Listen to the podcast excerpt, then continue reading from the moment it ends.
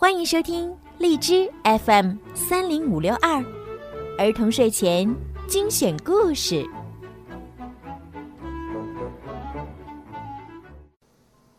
亲爱的小朋友们、大朋友们，你们好！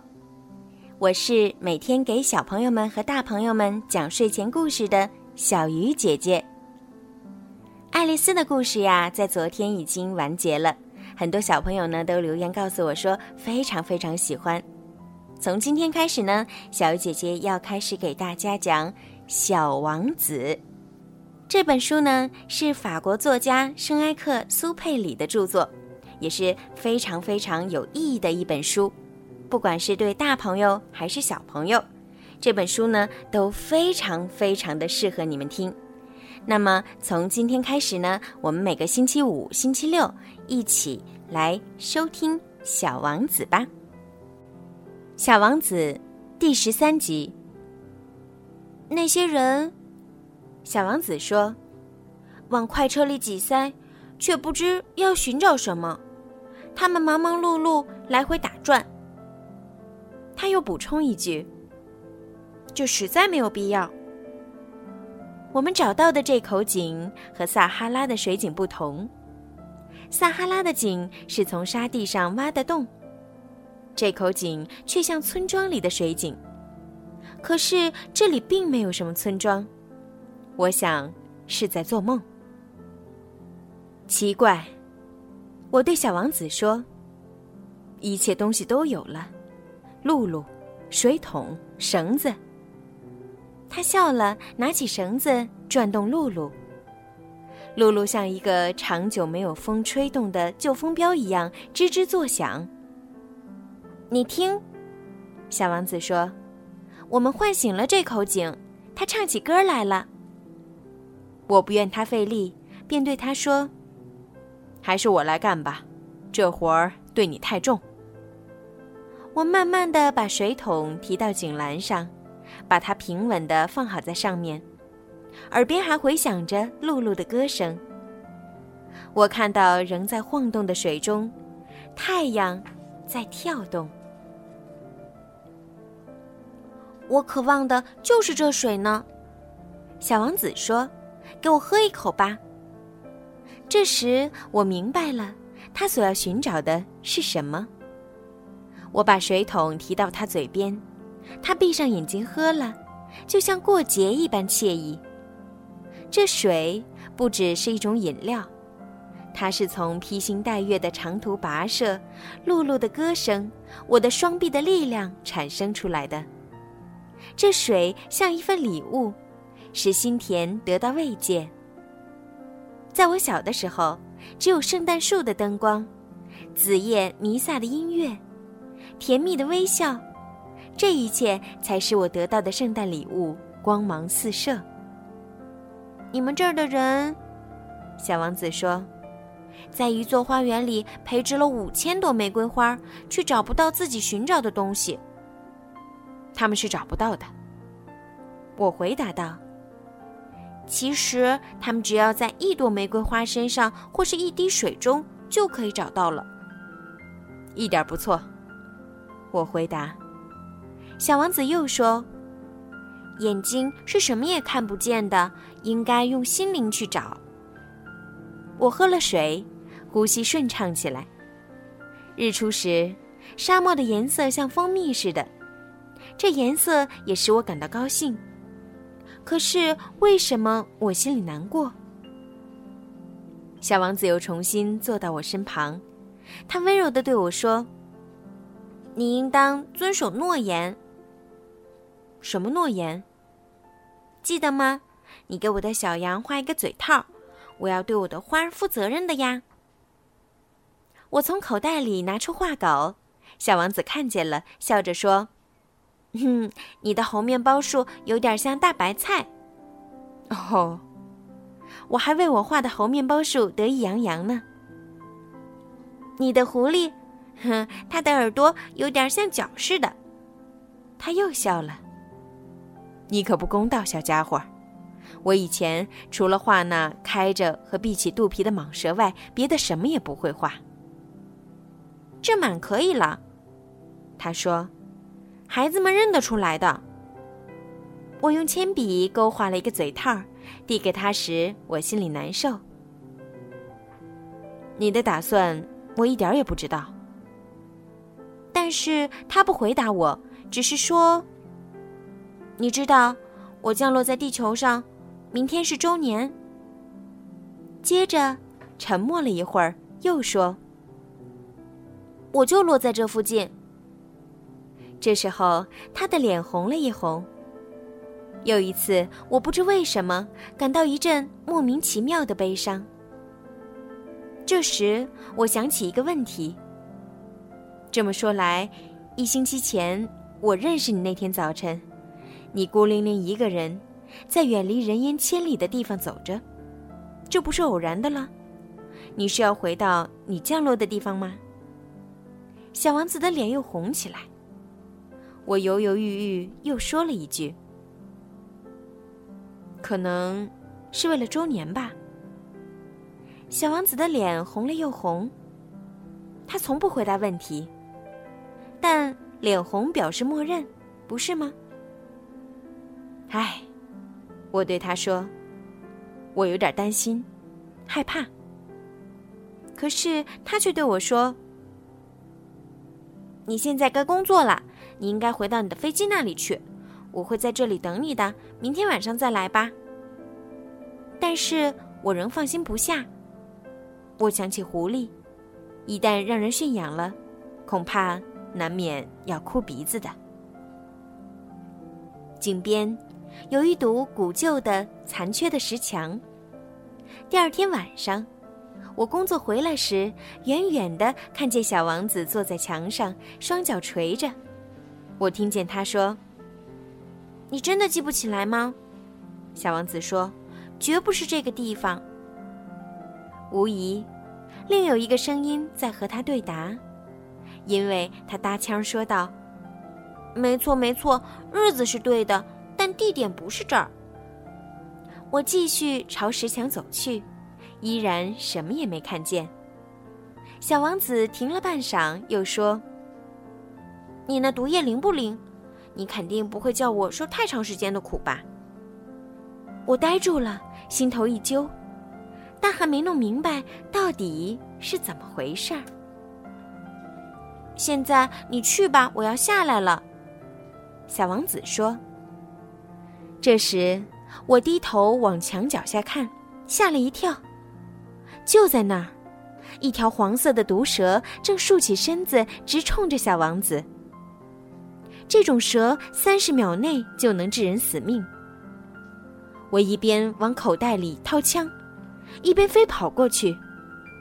可是蛇一听到我的脚步声，就轻轻溜进沙里去了，好像一股刚刚喷干了的水柱。接着，他不慌不忙地钻入了石缝中，发出一丝丝金属般的响声。我跑到墙前。刚刚来得及把我这位小王子接住，抱在怀里。他脸色惨白，像雪一样。这是怎么一回事儿？我问：“你怎么居然和蛇谈起话来？”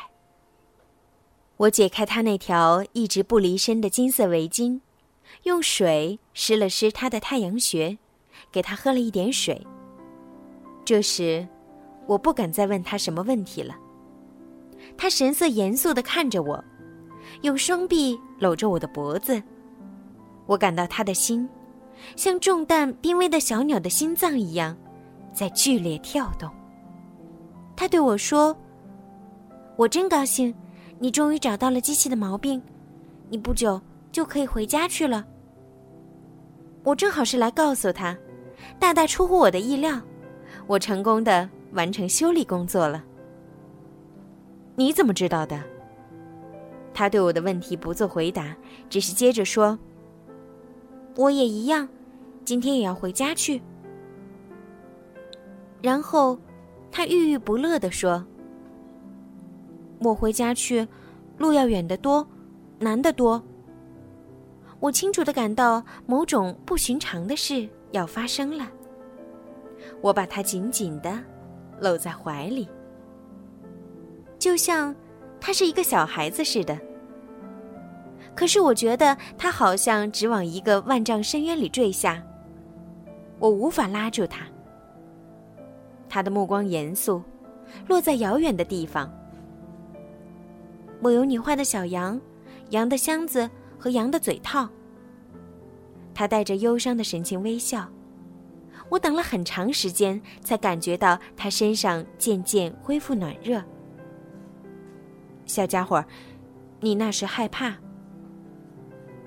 无疑，他当时是害怕的，但他现在轻轻的笑笑。今天晚上，我会更害怕。再一次，我意识到将要发生一件无可挽回的事儿。我感到心里冰冷。我明白，今后再也听不到这笑声了。一想到这里，我就无法忍受。这笑声对我来说，就好像沙漠里的甘泉。小朋友，我还想听你笑。但是他对我说：“今晚是一周年，我的那颗星，正好将到达我去年降落的地点的上空。”小朋友，那关于蛇、约会、星星的故事，这全是一场噩梦吧？小王子没有回答我的问题，只是对我说：“真正重要的东西，眼睛是看不见的。”不错，花儿也是一样。你倘若爱上一朵生长在星星上的花，那么在夜间，你看看天空。就会感到愉快。所有的星星，都像盛开的鲜花。不错。水也是一样。你给我喝的井水，由于那露露和绳子，它咕噜噜响，像一种音乐。你记得，这水非常甜美。一点不错。夜间，你可抬头看看星星。我的那一颗实在太小。我没法指给你看在哪儿，不过这样更好。对于你，我的星星是群星中的一颗，这样一来，所有的星星你都会喜欢观看了，他们都成为你的朋友。我还要送你一件礼物。小王子又笑了。啊，小朋友，小朋友，我多么爱听这笑声。这就是我要送你的礼物，就好像那井水一样。你是什么意思？每个人都有星星，小王子说。但在不同的人眼里就不一样。对旅行者，星星是引路的；对另一些人，星星只是一些小亮光；对学者，星星是探讨的问题；对我那个商人，星星是黄金。但是所有的星星都是一声不响的，你呢？你有的那些星星是别人得不到的。你是什么意思？你夜间仰望星空时，由于我就住在其中的一颗星上，由于我在其中一颗星上笑，那么对你来说，所有的星星仿佛都在笑，唯有你，有一些会笑的星星。小王子又笑起来。当你忧伤的心情获得安慰之后，你总会因认识了我而高兴。你将永远是我的朋友，你会喜欢和我一起笑。